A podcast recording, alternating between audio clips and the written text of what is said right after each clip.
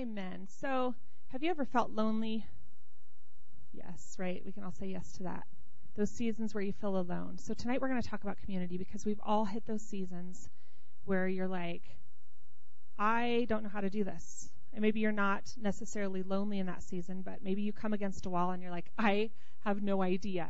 Maybe you're juggling a new job. Maybe you're juggling a new kid. Maybe you're juggling your kids are out of the home all of a sudden and you're an empty nester. Maybe there's emotional things. Maybe you have to get on medication. Maybe you have a sickness that you didn't have before. There's all sorts of things that we find in life, and it hits us, and we go, I don't know how to do this. And what God wants us to do in those situations is to live in community, so that we have people to go to to be like, hey, Harold, how do you do this? I, you've done this before. Help me through this. Help me do this. When we don't have money, we can rally together and help each other out. We can babysit each other's kids. We can cook for each other. We can support each other. So that's what we're here to talk about tonight. Have you ever had a situation or a season where you feel like your life's falling apart? I have. Not fun. And I call my family and I call my friends and I say, help. That's what community is for. Okay, how many people have had those seasons and you didn't have community?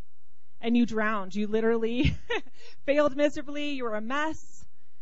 And it took you maybe longer to get through it because you didn't have a support system. You didn't have anyone to rally around you and say, hey, let me help you out with this.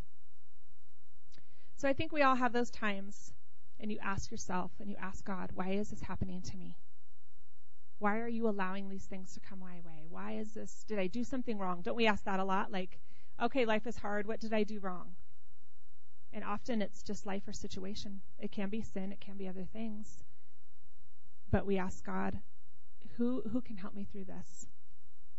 So I want you to repeat this with me. This is kind of a phrase we're going to say throughout the night. Say, deep down, we all desire community, because God created us to be relational and to do life together. Do you agree with that? Yes. So I'm going to tell you a couple stories.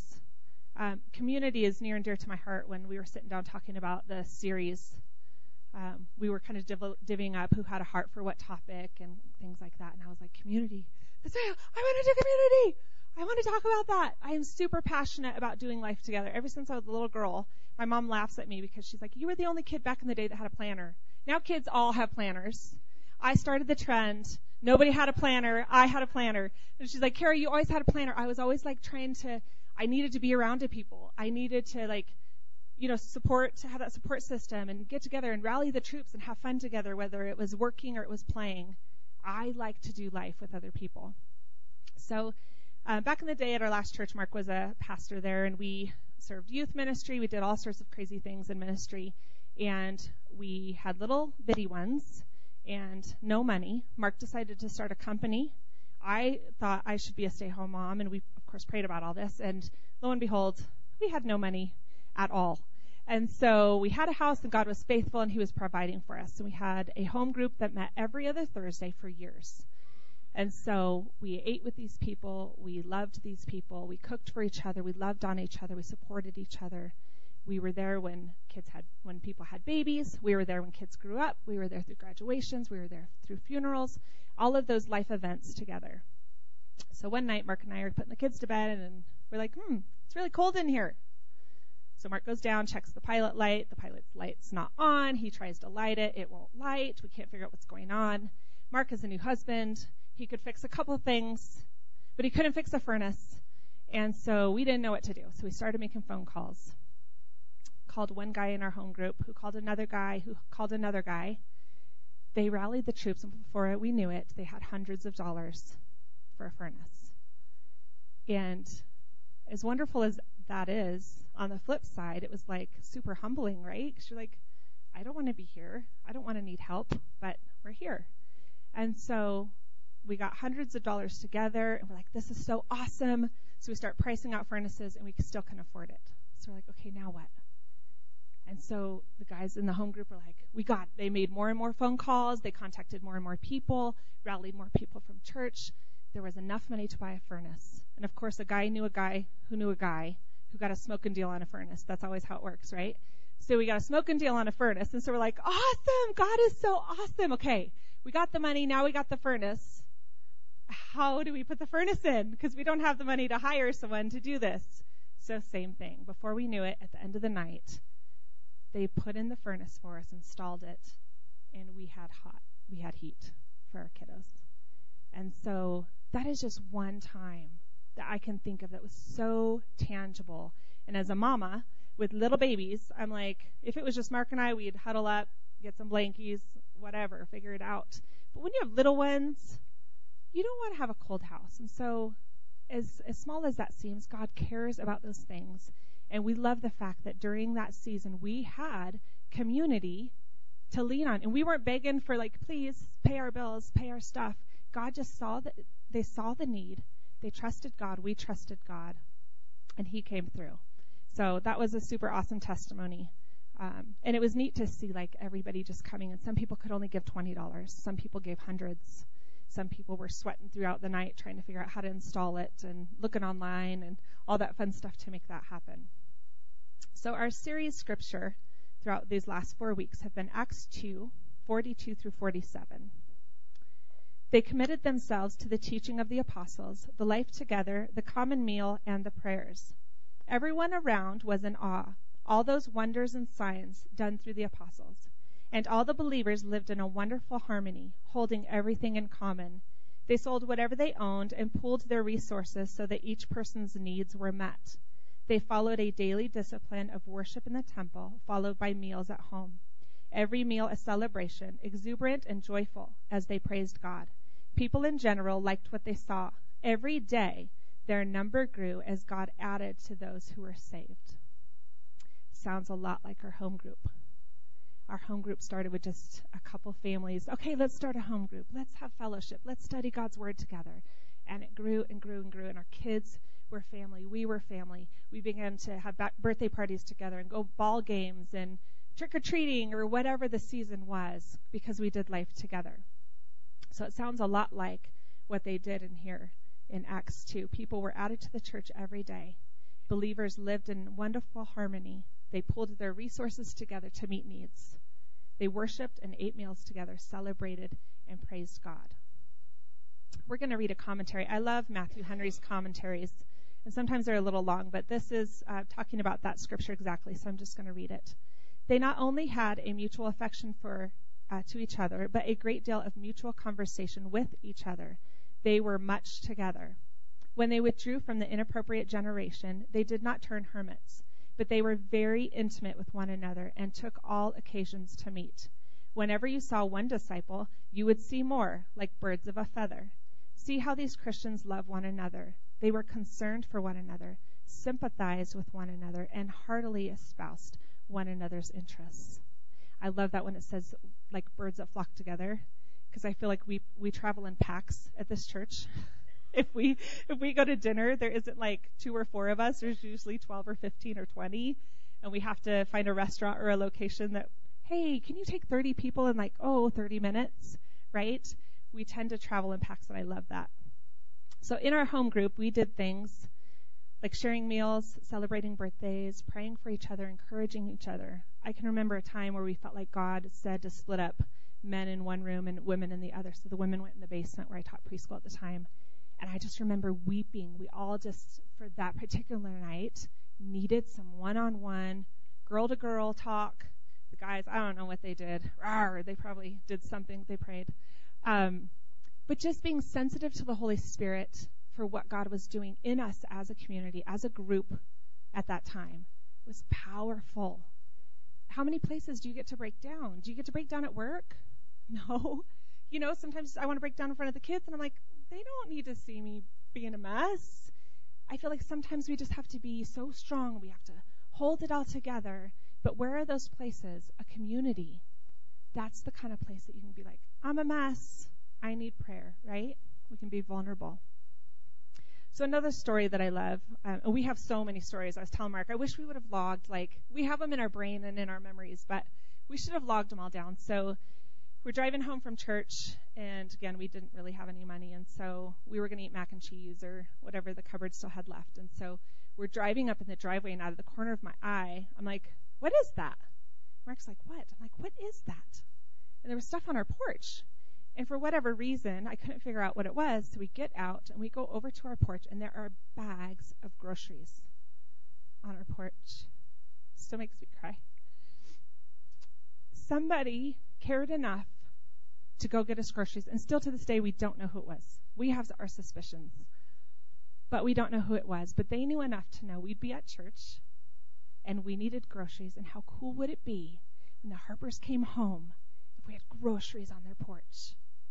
And let me tell you, it was really cool. And so as we're putting those groceries away, we're crying. Oh my gosh, oh my gosh, how did they know we loved double stuffed Oreos, and, you know, putting this stuff away, and how sweet they got this for the kids, and just so thoughtful. And so what might have just been two hundred dollars for them was like a million dollars to us. We were able to stock our cabinets, and we felt God's love. We felt his love. Yes, it was from a person, but God worked through them to meet a need very tangibly in our life. That comes through community. Just recently, you guys have reached out to us in different ways. This church has reached out to each other. We fix each other meals when we have surgeries. We call each other. We love on each other. We we check on each other, right? And could we better be better at it? Absolutely. And I pray that this message encourages us to do something more and to be better. We can always be better. We can always reach out more. We can always make another phone call, right? We can always buy a bag of groceries when somebody's in need. But those times, we talk about those times and how precious they were, and the kids talk about it, you know? So it's awesome. So we all desire community. So let me ask you, have you ever experienced this kind of community that I'm talking about? I think most of us in this room probably have, and I'm hoping that you probably have through this church, have felt some sort of tangible phone call. Wow. Brad just walked in, and he has a mustache, and I was very confused. Sorry. um, I'm hoping that you experience community here through our church. But I want to encourage you, this Saturday meeting is not necessarily the community. You can show up to a church for years, years, and not be connected. You have to choose to come to something. You know what? I'm going to come to the Bait of Satan study that's coming up because I struggle with offense, or I want to meet Pam and Jim. I heard Pam cooks really well, and she does. Yes, you could choose to go to something like that. You could say, I do Bible studies all the time. I like to ride my bike. And you and Enrique can go out and ride your bikes. That's a connect group. That's getting together with community. We have a MOPS group for all our moms who have little ones, and they are having community. We went to Walmart, me and my girls, the other night, and we're walking in, grabbing a couple things late at night, and out come the girls from the little, they all had got pedicures, and they were like, we just got pedicures, because they're building a relationship with each other. So they cry, like, my baby's doing this, and I'm so exhausted. You know, they're able to do life together because they have made a connection of similar interests.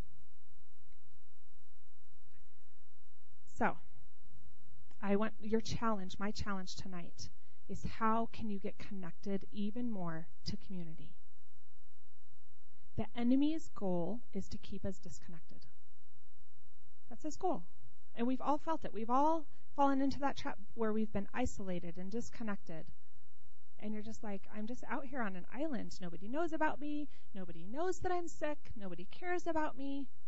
And that is not God's plan. And yes, we want someone to reach out to us, but sometimes we have to be the one to go, you know what? I'm going to get past myself and my insecurities or whatever else, and I'm going to sign up for something. Or I'm going to start something. You don't have to be some awesome pastor preacher guy to lead a little home group. Just be willing. You know what? I'm going to invite a couple people over, and we're just going to see what happens. We're going to, Kim and Andy did a group that was just dinner. They eventually talked about God, or they talked about life, or they did things together, but the intention was just to build a relationship and have dinner together. Anyone can do that, right? Everyone pitched in for the meal, so it wasn't a big burden on any one person. Super fun.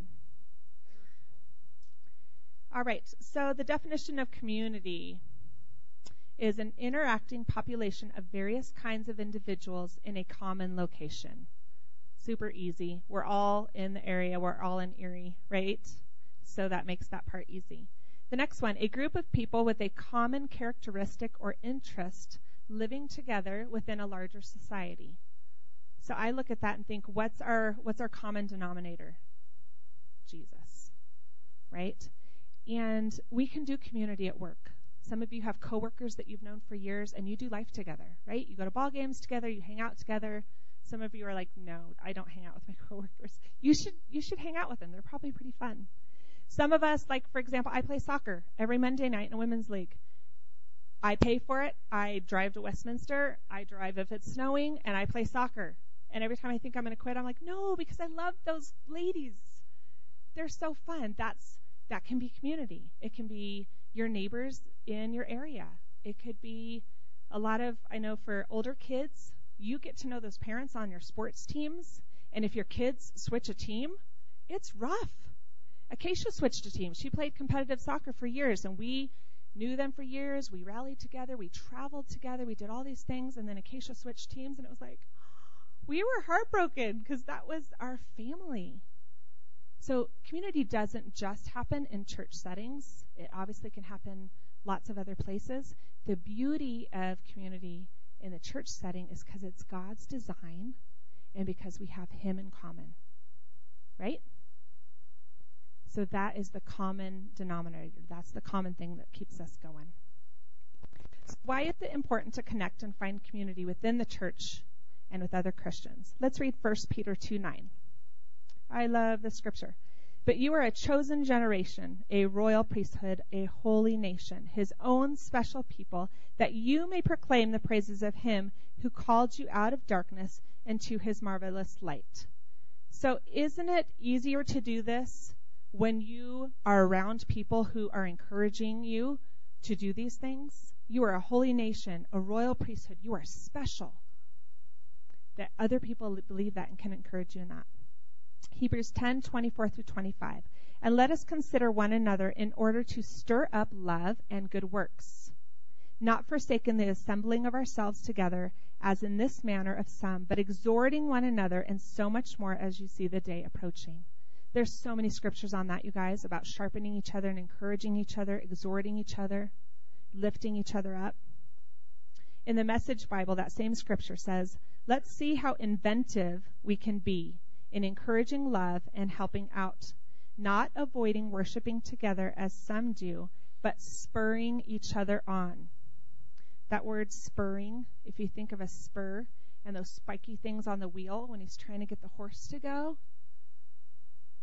think about your friend. Like, Melody's got, she's like, come on, you can do this.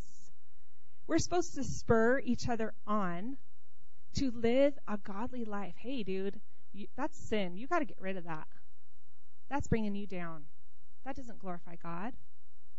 Guys are much more direct. I'm trying to be very guy-like right now. Yeah. Because we like, we buy each other flowers and say, you can do it. Right? But we're supposed to spur each other on and encourage each other to godliness, to live a godly life, to look like Jesus, right? So communi- community is all about people. It's about something bigger than yourself. It's about giving, and it's about receiving. It's about being flexible. I love Mark. He always talks about in our leadership trainings about being daft. Daft. Dependable, available, flexible, and teachable.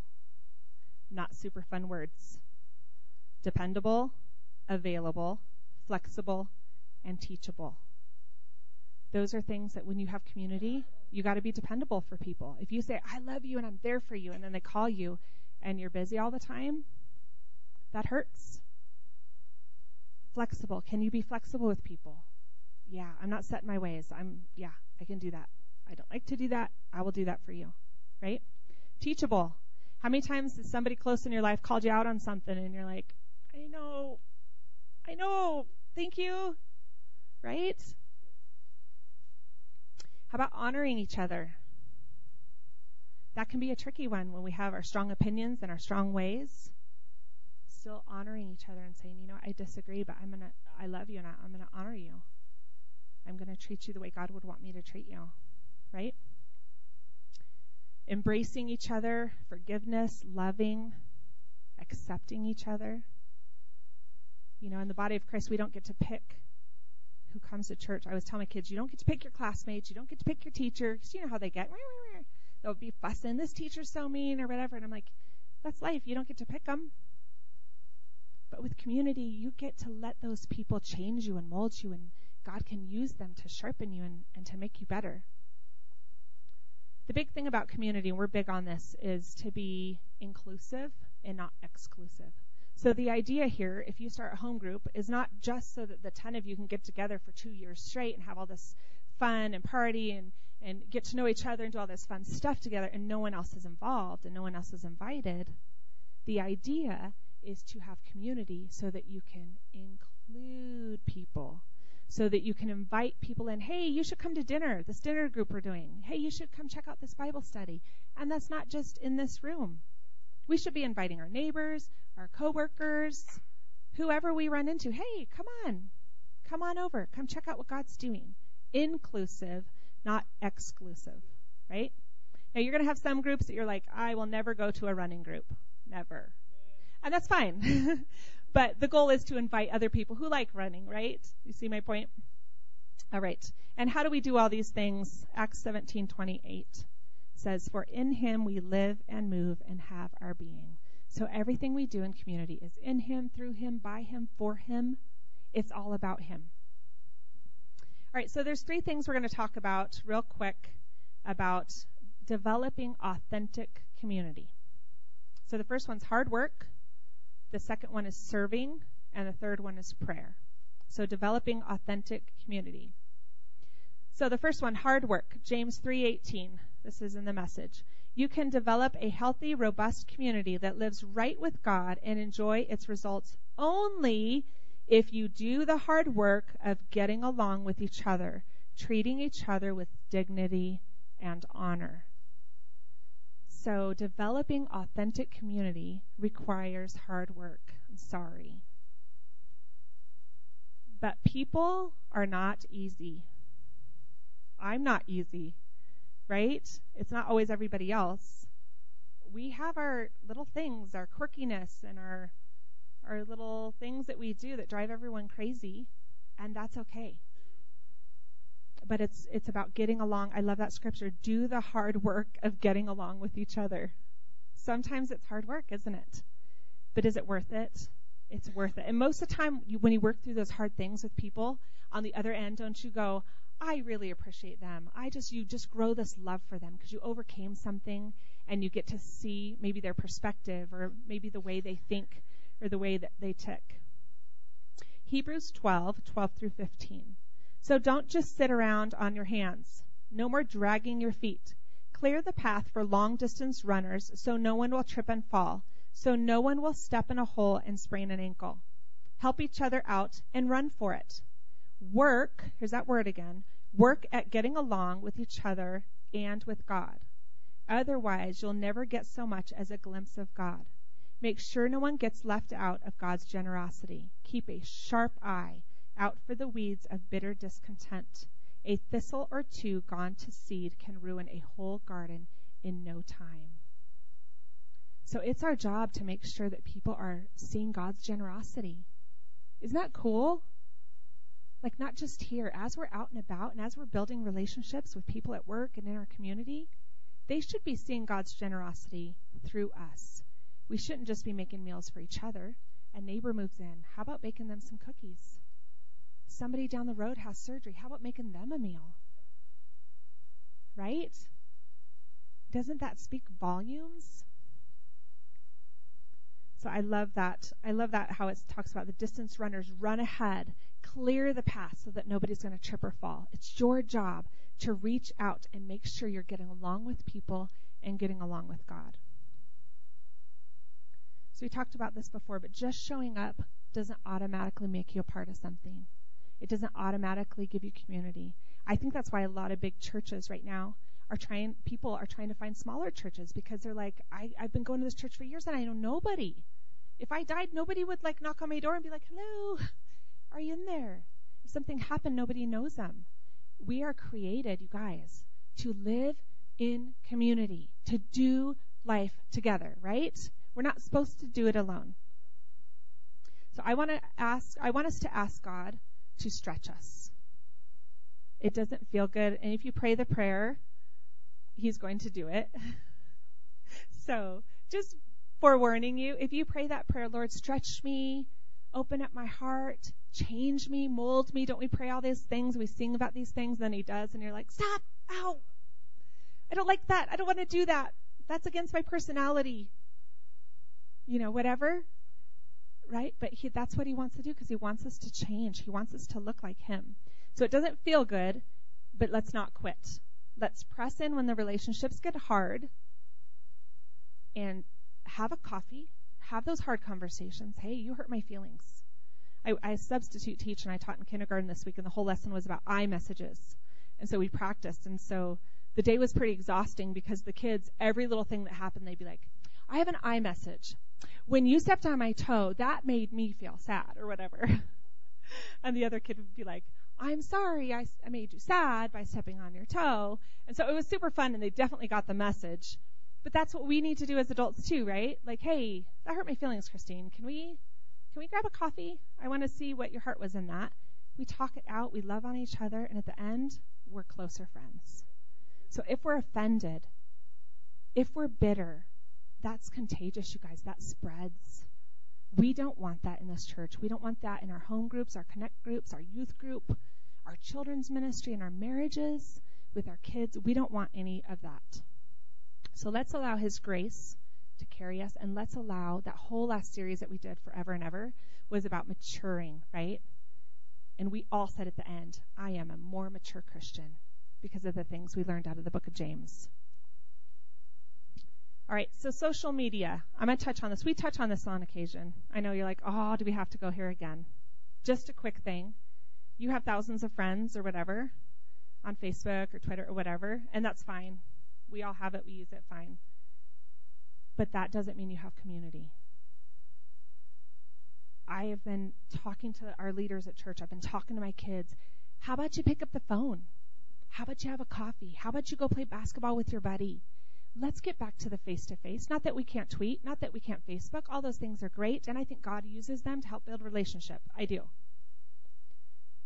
But I think sometimes it's more fruitful to get on the phone, to meet up, don't you? And sometimes we don't have time, but if it's if it's a real friendship and it's worth cultivating, let's be the people that don't just text or email. Nah, nah, nah, nah, nah. Let's phone call. Hey, are you mad? Or whatever. Let's be those people. Let's pursue people, because, you guys, it's not about the task. It's not about the group. It's not about the thing. It's about people. Jesus always, always, always made it about people, right? It's relational. Our God is relational. All right, number two. Authentic community is experienced in serving. So the first one was hard work. The second one is serving. Jesus was the ultimate community builder. People loved to be around Him. Everywhere He went, there were people fighting to get around, around Him, to hear Him, to listen to Him, to touch Him. They loved Him, and He loved people. Still does. Matthew twenty twenty-eight. For even the Son of Man came not to be served, but to serve others and to give His life as a ransom for many. So if He came to serve, what should we do? Right? Pretty easy. We should serve. He's the ultimate example. We must be selfless. Guys, we're all super busy. There are times when I get those schedules to cook a meal, and I'm like, I don't have time. I don't even have time to cook my own meal, you know? But you know what? Every time I do it, I'm so blessed, because I get to be a blessing.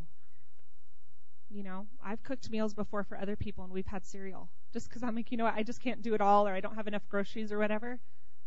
Is that a blessing? Yes, because we get to bless other people. We get to serve other people. All right, the third one. Authentic community is experienced through prayer.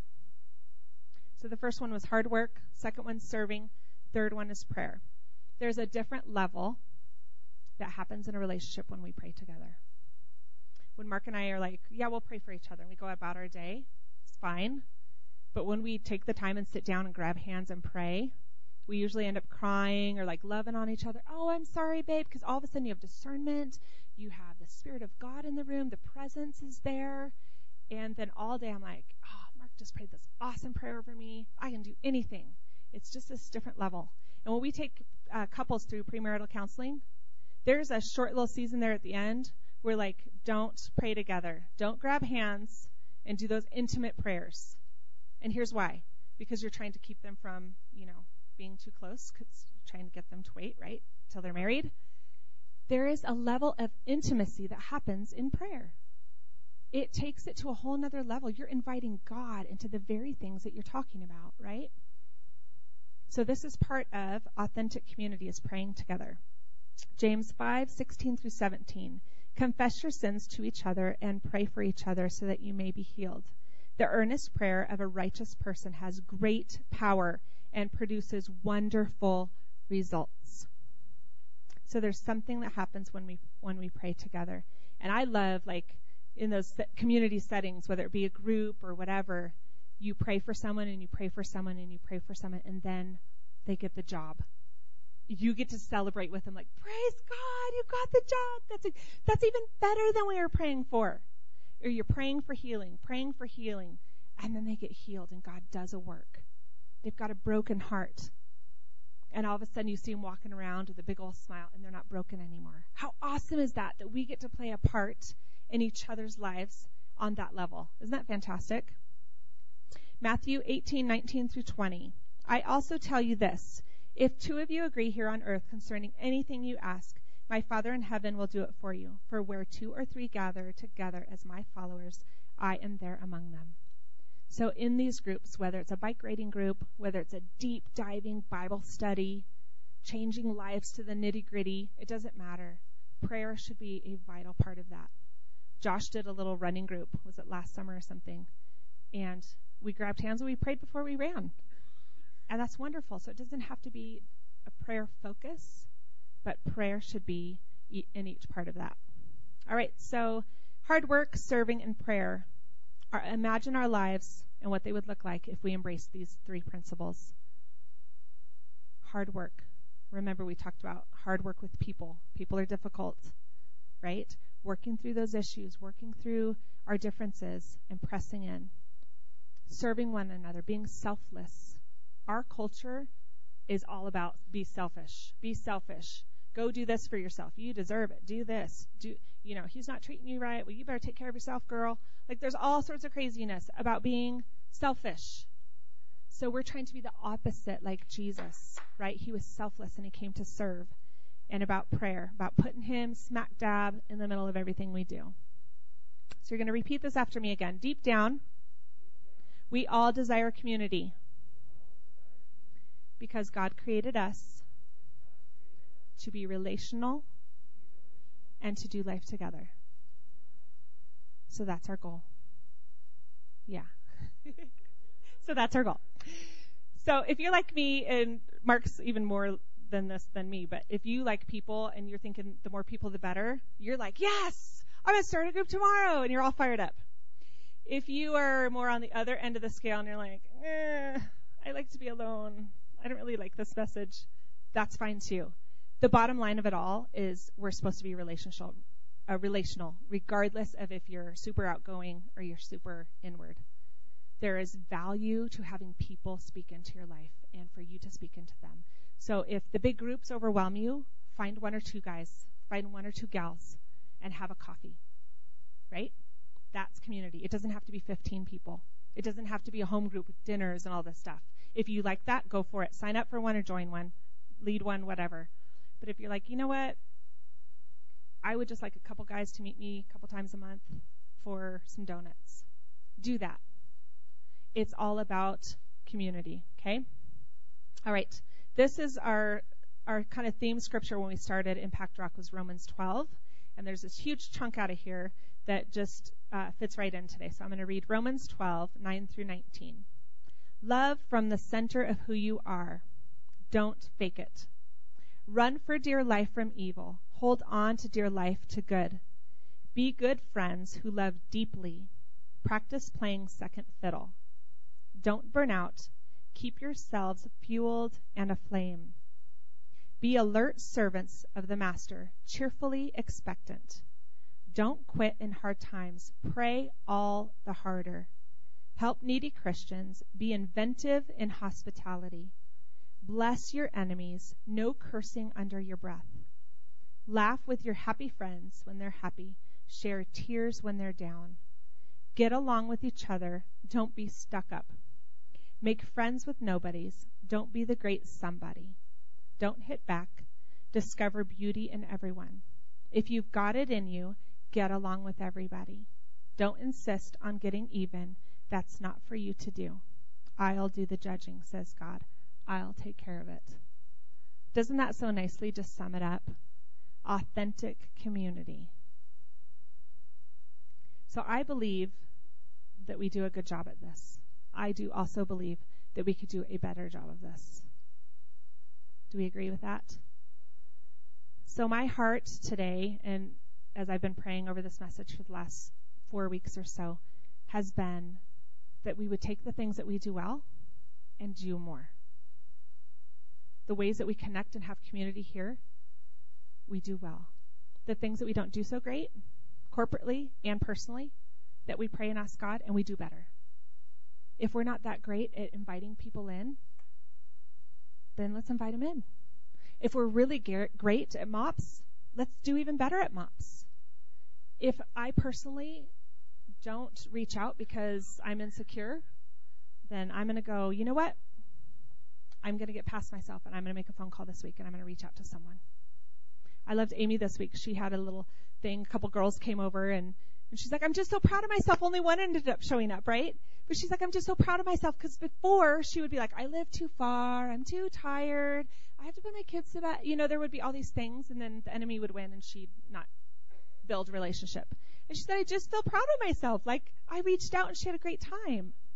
And that's a wonderful example, but we all have our own little things that we, I'm too busy, I'm too this, I don't like people, I'm grumpy, I don't, you know, whatever.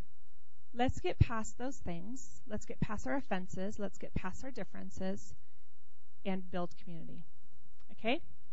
And the side note to that is to invite people to join you. They're not exclusive. They're inclusive. We're inviting people to join along, right? All right, so can you imagine if you created some margin in your life for deeper relationships? Would that make you feel better if you had deeper, meaningful relationships in your life?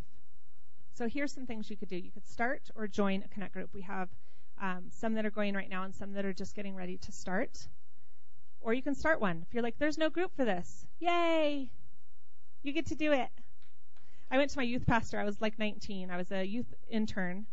And we had a lot of teen moms at our church. It was a big church in Denver. And I went to Pastor Debbie and I said, you know, we really need a teen mom group. We have so many teen moms and they don't know where to go and they keep talking to me and I'm nineteen, I'm not a teen mom and I know nothing. And she said, start the group. And I'm like, Pastor Debbie, I'm not doing that. I'm nineteen, I'm not pregnant. Um, someone else needs to start this group for these girls. No, carrots on your heart. You need to do it. So I started a teen mom group. I had to get, I had to pull all sorts of crazy people together to teach me what to do. I didn't know anything about W I C. I didn't know anything about parenting. I didn't know anything about teen moms. But God used me. And I grew it and I built team and then we all did it together. And these teen moms' lives were better because God. You know what I mean? And so if you're saying, I can't do that, yes, you can. Maybe you're the one to get it started. We call them fire starters. Maybe you get it started and then someone else can run with it.